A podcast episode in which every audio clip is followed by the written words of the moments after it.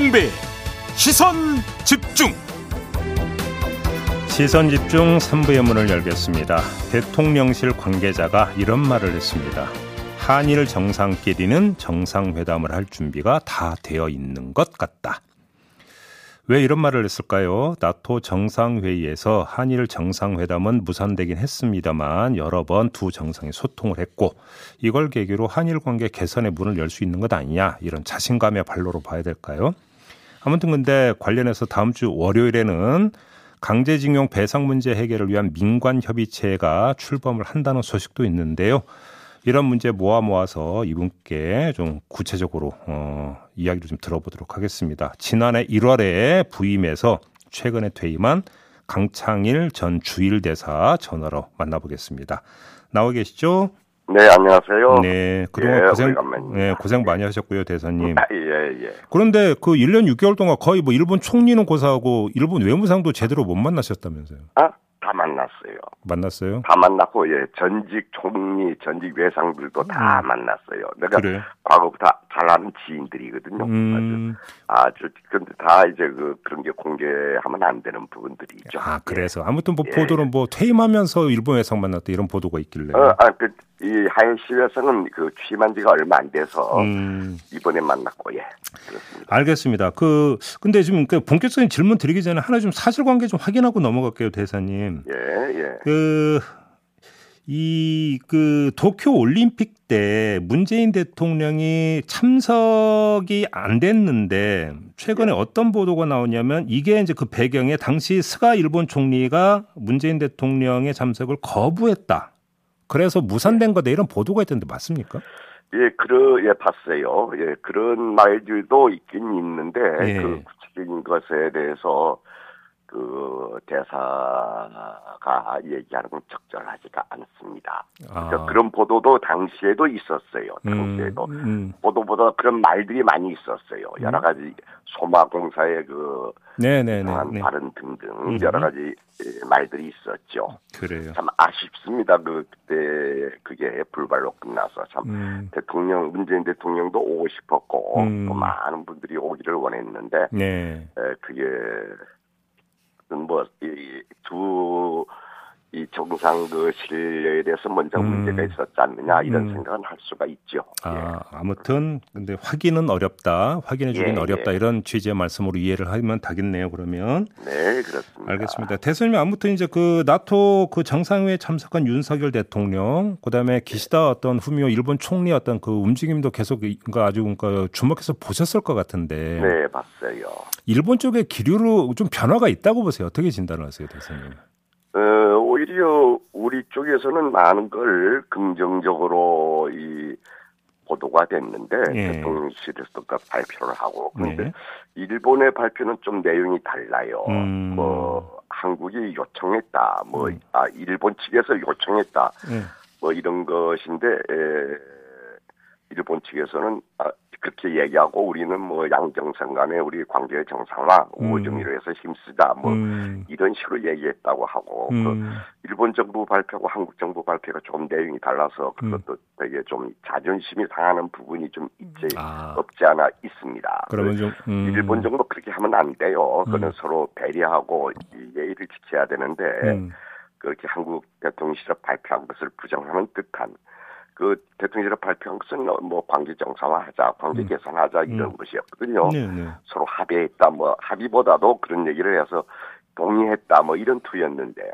거기는 우리는 동의한 적이 없다, 뭐 이런 식으로 비치잖아요. 네. 그 조금 그 이상해요. 예. 그러면 좀 중간 평가 삼아서 일본 정부의 대 그러니까 대한민국 태도 내지 대한민국 정부를 대, 대하는 태도가 별로 달라진 건 없다 이렇게 보십니까, 대선님? 예, 그 그거는 분명하게 일관된 입장에서 관계 해결책 관계 개선을 해나가 주장했다. 뭐 음. 이런 얘기 일관된 입장인 것은 한국 보고 해결책을 갖고 오라고 하는 것이거든요. 일관된 네, 네. 입장. 네. 예, 그게 좀 되게 그 아쉬운 부분인데 그 참 가해자가 피해자가 되고 피해자가 가해자 되고 음, 뭐 음. 꼭 뭐 이 빚쟁이가 빚 받으러 오는 시 꼴이 됐어요. 네. 그게 지금 정상이 아니잖아요. 음. 그, 그런 부분이 되게 아쉽고 이제 그런 것 외교라는 것은 100% 이길 수가 없어요. 서로 음. 상대가 있기 때문에 역지사지적 입장에서 서로 배려, 배려를 해나가면서 50% 50% 이렇게 돼야 되는 게 외교죠. 일방적으로 굴복은 할 수가 없는 것이죠. 음. 예, 양국 정부가 둘 다 그런 역지사지 입장에서 서로 이해하려고 노력을 해야 된다 이렇게 얘기하고 그러면 싶습니다. 그 한일 관계가 개선되기 위해서는 윤석열 정부도 이른바 강, 그러니까 강제징용자 배상 문제라고 하는 그 산을 넘어야 된다 이런 말씀이신 거죠? 예, 그 것도 넘어야 돼요. 워낙 그 국제법적 해석이 서로 달라서 네. 그리고 또 이 각각 사법부의 일본의 사법부와 한국의 사법부의 입장도 다르고 네. 또 국민 정서도 다르고 하기 때문에 음. 예, 그 산을 일단 넘어야 됩니다. 예, 우리도 네. 넘어야 됩니다. 그러면 예. 관련해서 다음 주 월요일에 민간 협의체 회의가 이제 처음으로 열린다고 하던데 그럼 네. 여기서 좀 뭔가 물꼬가 트일 수 있는 단서가 나올 수 있다고 뭔가 전망을 하세요? 아니 그는 물꼬보다도 당연한 절차예요. 예. 에, 어떤 정부도 국민의 의견을 수렴해야 됩니다. 피해자와 국민의 의견과 전문가들의 의견을 수렴해서 여기에서 예, 예. 대응책이 나와야죠. 네. 그러, 예, 그러기 전에 어떤 것들은 그 국민을 무시한 꼴이 되지 않습니까? 음, 음. 문재인 정부 때도 어, 그런 그 2018년 12월에 민간 그 협의회, 합동 협의회를 발족시켰던 적이 있어요. 그러다가 에, 그게 좀 제대로 작동을 못했는데 음. 이번에 민간 협의하기는 피해자, 아, 그리고 유관 단체, 그리고 전문가, 그리고 이 관에서 나와서 음. 국민의 여론을 수렴하는 절차를 않은 어떠한 방식도 있을 수가 없습니다. 음. 예, 당연한 수준이에요. 그런데 혹시 관련부도 보셨을 것 같은데요. 근데 네. 그 민간 협의체에서 논의할 사항일 것 같긴 한데 아무튼 한일 공동 기금을 조성 한 300억 규모로 조성을 하는데 여기에 이제 뭔가 뭐냐면 배상 책임이 있다고 우리 법원에서 판결한 미쓰비시나 일본제처럼 빠진다 또 이런 보도가 있던데 이건 어떻게 보세요? 그, 그런 것들이 지금 민간 합동위원회가 이 발족이 안 됐는데 그런 보도들이 나는 게 저는 어디가 소스인지 네. 참이 뭡니까 이상해요. 그, 그런 것들은 민간 협의회에서 제안을 해, 하면은 또 보도가 될 수 있는데 그러니까요. 뭐 보도들이 톡톡 나와요. 네, 네, 어떤 에, 정부 사이드에서 얘기가 나오는 건지 어디서 나오는지를 모르겠어요. 그 음. 아주 그, 이 잘못된 결례된 짓들을 하고 있어요. 음. 보도들이 나오면 안 되는 거죠. 음. 또 전범 기업이다 뭐다 이런 얘기는 그 구체적인 문제 아니에요. 음. 그러니까 그런 기업의 보도 나오는지 그 자제 대통령실이나 이 외교부 쪽에서 잘 관리를 해야 된다. 단 음. 한마디 한마디가를 음, 음, 이렇게 음. 좀 얘기하고 싶군요. 아, 누군가가 그럼, 뭐 주변에 있는 사람들이 얘기한 것 같아요. 그러면 그게 이제 예. 민간 협의체가 이제 가동이 되기 시작하니까 방향을 그 유도하기 위해서 슬쩍 그러니까 흘리고 빠진 거라고 해석할 여지도 있겠네요. 그러면. 예, 저는 또 잘 모르겠어요. 뭐 어떤 식으로 말장난들 하고 있는지 모르겠는데 그런 거는 이제 방안이 여러 가지 방안이 있을 수 있습니다. 음. 뭐 저는 과거에 한 열가지 방안이 있다고 했고, 네. 그리고 그게 이제 그 문재인 대통령께도 그런 말씀을 드렸던 적이 있는데 네. 여러 가지 방안이 있는데 그런 것들도 개인의 아이디어 차원이죠, 음, 저희의. 음, 음, 그러니까 이제 그런 것들이 이제 전문가들 민간 합동협의에서 의논하면서 얘기가 나오죠. 많은 얘기들이 나오지 않겠어요. 여러 가지 방안이 있습니다. 예. 근데 아무튼 근데 전범, 전범 기업이 빠져서 조성해서 그러면 배상도 아니고 보상이 되어버리는데 이게 지금 받을 수 있는 카드겠습니까? 근데 그게? 예, 그런 것도 국민적 저항을 만날 수가 있죠. 예. 뭐 전범 기업을 뺀다. 그 전범 기업들이라는 게 지금 한국에도 많이 진출해 있거든요. 그러니까요. 그러니까 뭐 그런 게 쉽게 그렇게 해결될 문제가 아니거든요. 음. 그래서 이, 이 말들 조심해 달라 이렇게 음. 얘기를 하는 것이죠.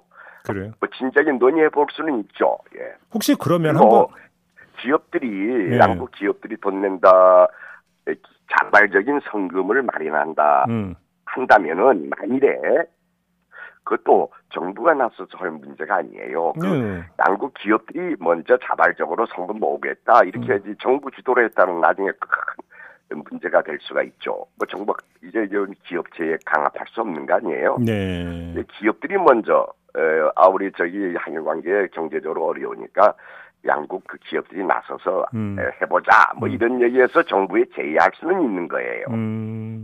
아주 순서가 거꾸로 돼버렸어요. 거꾸로 돼버렸다. 아무튼 근데 예, 한번 예. 너무 가정적 질문이긴 합니다만 대사님. 근데 만약에 예. 예. 이 방안이 공식적으로 도출이 된다면 일본 정부는 그 받아들일 거라고 보십니까? 일본 정부도 일본 정부도 이 이제 진, 진정 그 관계 개선할 의지가 있다고 하면은 네. 아까 50%라고 했잖아요. 50% 상대에 있는 관계로 네. 에, 그래서 그래서 협상이 필요한 거예요. 음. 서로 양국 정부 간에 만약 그런 아이디어가 나오면 이제 그래서 저간 늘 얘기하는 거는 일본 정부 수출 규제 빨리 풀고 음. 그리고 이 과거산 문제는 테이블에 앉아라 협상하라 여러분들 얘기를 경청할 만함의 준비가 되어 있다 네. 이렇게 늘 주장하는 거예요. 그런데 지금 제대로 테이블에 앉지 않으니 음흠. 그리고 공개적으로 뭐 해결책을 갖고 와라 뭐 이런 식으로 하니 우리 보고 뺏기 투항하라는 신계잖아요. 그, 런 얘기죠. 그럼. 예, 그런 게 안 되죠. 그래서 테이블에 앉아서 진지하게 앉아서 논의하면서 일본 측에서 요구하고 싶은 건 한국 정부 협상 단에 이제 요구를 하면 되죠.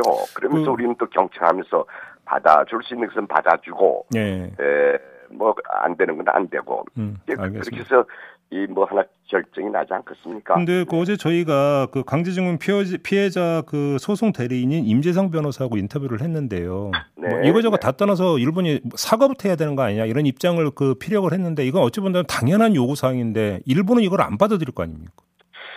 사과는 저는 좀 달라요. 사과는 스스로 하는 게 사과예요. 네. 강압적으로 해라 해라 해서 하는 건 그 사과가 아니고 과거에 그런 식으로 늘 해왔기 때문에 음. 과거에 늘 해왔기 때문에 뭐 이 지금 이제 세상이 많이 바뀌었잖아요. 네. 그 일본의 사람들도 무슨 계속 사과 사과. 그 수없이 뭐 사는데 왜 또 하라고 하냐 또 이런 식의 반론이 나오거든요. 아, 예. 근데 기본적으로 사과라는 것은 사죄 사과라는 것은 진심으로 음. 예, 스스로 해야 된다. 이 전제 위에서 예.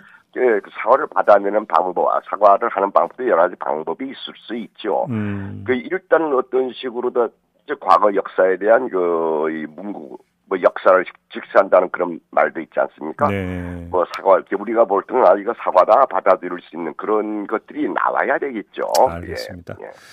저기 그 이제 나토 정상회의 이제 과정에서 기시다 후미오 이제 총리도 그런 발언을 했던 걸로 기억을 하는데요. 지금 이제 한미일 공동 군사 훈련 얘기도 나오고 궁극적으로는 미국이 대중 그 견제를 위해서 한국과 일본의 군사 어떤 협력 체제 강화를 지금 이제 끌어내려고 하는 거 아니냐는 전망이 많이 나오던데. 예, 그 요즘 이렇게 봤더니 확, 확연히 달라진 게 하나 있어요. 이 음. 문재인 정부와 지금 윤석열 정부와 예, 예, 예. 어떤 그 동아시아 세계 문제에 대한 전략이 예. 과거에는 확연히 달라지고 있다. 음. 문재인 정부는 이제 남북 평화 프로세스 이런 것 비핵화 아, 이런 것 그 뭐 친, 친미 친중 뭐 아니면 에, 경제는 중국, 예. 정치는 이제 정치 안보는 미국, 뭐 이런 식으로 해서 이 등거리 정책을 세웠다고 하면은 음. 요즘 보이는 것은 완전히 에, 중국 친미만 이렇게 음. 중국을 빼놓고 예. 중국을 또 어쩌면은 더 나가면 적대시하면서 음. 친미 정 친, 아, 한미일 공동 삼각 공조 체제 이런 쪽으로 나가지 않느냐 하는 생각이 있습니다. 본래 음, 음. 한미일은 한미일 안보에 대한 삼각 공조 체제였는데 이제는 경제 문제까지 한미일 이 공조 체제로 나가는 게 아니냐 하는 음. 그 생각이 드는군요. 이거는 엄청난 전략의 대변화이기 때문에 이것도 많이 국회에서도 음. 토론들 되고 국민의 의견을 좀 물어야 될 거예요. 아, 그렇게 보시는 거고요. 예, 네. 예. 오늘이 7월 1일인데요. 일본이 예. 대한 수출 규제를 발표한 게 3년 전 7월 1일 아니었나요? 아무튼 8월 2일이에요. 8월 2일. 아니요, 아무튼 그러니까 공식 발표 말고 이야기가 좀 나왔던 게. 아, 아, 그건 예, 뭐 6월부터 그런 네. 얘기 나왔고요. 7월 7월 1일인가 네. 뭐 얘기가 나오는데 정식으로 발표된 거는 8월 2일입니다. 그렇죠. 그래서 저희들이 음. 그때 7월에 여러 차례 일본 가서 음. 저 같은 경우는 그러니까요. 한일 의원 회장이었기 때문에 여러 음. 차례 가서 이렇게 하면 안 된다. 이건 축진 싸움이다. 서로 음. 죽이는 정책이다. 근데 좀 궁금한 게. 예. 예. 3년 지난 지금 일본은 지금 혹시 그 수출 규제 조치를 어떻게 평가하고 있습니까? 실패한 정책이에요. 어. 많은 일본의 뭐 보수 정치인들도 만나보면 제가 한 200여 명 이상의 음. 정치인들을 정치 건물들을 관제 추진 식사해 봤는데 네. 뭐 대부분 그래요. 아베 전 총리 빼놓고는 다 이건 실패한 정책이다라는 입장이에요. 아베만 빼고 예. 예, 아베 예 그분은 솔직히 얘기해서 안 만, 못 만났어요. 안 만났어요. 네. 그분 빼놓고는 뭐 다들 이거 잘못된 것이다. 음. 아, 일본의 소상공인들, 관광업, 예, 온천 다 장사가 안 되거든요. 또 한국 일제 물금 이 불매 운동이 있었고, 네, 네 맞아요. 예, 그게 아주 심각했던 거죠. 예, 네. 잘못된 정책이에요. 저는 네. 양국을 위해서 그렇습니다. 근데 왜 철회를 안 해요, 근데? 실질적으로 뭐 한국에 처음에 좀 악영향을 미쳤는데 한국도 많이 회복했기 때문에 이제 음. 껍데기만 남아 있다고 생각이 돼요. 자존심 부리고 있는 그 거죠, 자존심. 아베 아베 정권이 그 상징성을 갖고 있는 정책이거든요. 네. 그러니까 이제 지금은 현재 아베 전 총리 세력이 뭐 90석을 갖고 있는 대파을 아니겠습니까? 음, 음, 음. 어, 그래서 이제 간단히 그 선회하기가 좀 어려운 부분이 아닌가. 예. 실제로는 껍데기만 있어요. 예. 그러니까 그러니까 네. 이제 껍데기만 남았고 그렇다고 아유 뭐 우리가 판단 잘못해서 처리할 게 하자니 자존심 상하고 그냥 이대로 예, 그냥 그런 없는... 부분, 예 그런 부분이 있잖아. 예. 인간인가 생각이 되죠. 정치권은 네. 그렇게 이제 속으로 평가하는데 일본 국민들 반응으로 어떻게 그러니까 파악하셨어요, 대사님? 일본 국민들은 뭐 구체적인 한국 구체적으로 잘 모르는 부분이 있고 예. 지금 수출 규제라는 걸 일본 국민은 관심조차 없어요. 음흠. 오히려 일본 국민들 관심 있다면 BTS라든지 한국의 예, 예. 한국 드라마, 예, 네, 네. 예, 뭐 이런 콘텐츠, 뭐 음. 이런 쪽에 관심이 있지 수출 규제 다 잊어버렸어요. 그러니까 사진 보니까 그 한국 방문 비자 그 받으려고 뭐 줄 서 있는 사진 이런 게 나오더라고요. 예, 예, 뭐 우리 우리 대사관에 천 명 이상이 줄 서서 음. 아주 애먹었습니다. 인력이 딸려서 말이죠. 그렇게 한국에 관심이 20, 30대는 관심이 많고요. 음. 일반 국민들도 그렇게 한국을 좋아해요. 아, 예, 그래요? 예, 예. 예. 정치권만 그렇군요. 그럼 일본. 예, 정치 권의 그 정치도 전부 아니에요. 그? 일부 극치 일부. 음. 아, 아니, 뭐 그렇게 얘기하면 안 되죠. 에, 입을 조심해야죠. 이 극치 이 반항 감정 갖고 있는 그 음. 정치인들이 좀 한국에도 그렇지 않습니까? 한국에도 정치인들이 이 반일 감정 강한 사람들이 있죠. 예, 예, 예. 알겠습니다. 대사님 오늘 말씀 여기까지 들을게요. 고맙습니다. 네, 네 수고하셨어요. 네, 네. 강창일 네. 전 주일 대사와 함께했습니다.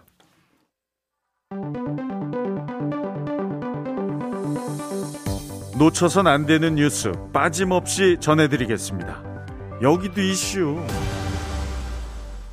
네, 여기도 이슈 정은정 작가와 함께합니다. 어서 오세요. 네, 안녕하세요. 네, 첫 번째 이슈는요. 예, 언제까지 자기의 밥벌이 자리에서 죽어야 할까요? 음. 예, 수도권을 포함한 중부 지역의 장맛비가 정말 무섭게 내렸습니다. 네. 수해가 일어날까 해마다 노심초사인데 건설 현장에 안타까운 사망 소식이 들어왔네요. 음. 예, 어제였습니다. 경기도 용인시 기흥구 보정동의 아파트 건설 현장에서 물 웅덩이 위에 그 떠 있는 전선을 제거하려다 67세의 노동자가 예, 물에 빠져서 숨지는 사고가 발생을 했습니다. 아이고, 예. 예, 신축 공사장의 물 웅덩이가 무려 폭이 20m, 깊이가 2.5에서 3m 가량이었기 때문에 깊은 오, 강이나 오, 마찬가지였죠. 그렇죠, 그렇죠, 그렇죠. 예, 보통의 수영장이 1.8m 정도로 가니까 그 깊이가 어느 정도인지 음. 가늠하실 수 있을 겁니다. 음, 음. 사망한 노동자는 깊이 4m의 그 터파기 공사를 하고 난 다음에 만들어진 그 물, 물 웅덩이 위에 이 떠 있는 가설 전선을 제거하려다가 변을 당한 것으로 알려졌는데요. 예. 예, 사망 당사자는 롯데건설 소속의 노동자로 해당 사업장은 공사 금액이 1,800억 원에 이르는 대형 공사장으로 중대재해처벌법 적용 대상입니다. 음, 음, 음. 노동부는 사고를 확인하고 해당 사업장에 일단 작업 중지를 명령했고요. 중대재해처벌법과 산업안전보건법 위반 여부 조사에 착수했습니다. 예. 건설 현장을 이렇게 제가 한번 취재를 해보니까요. 비가 내리면 여기저기 흩어져 있는 전선을 정리하는 일이 굉장히 중요하다고 합니다. 아, 물론이죠. 예, 예. 위험을 제거하려다 이런 사고를 당했으니 더욱더 음. 안타까운데요. 음. 무엇보다 이렇게 비가 많이 오고 특히나 물 웅덩이 깊이를 가늠할 수가 없으면 공사를 진행하지 말았어야 한다고 하더라고요. 음. 음. 왜그 위험한 작업에 나섰는지 명확하게 밝혀져야겠고요.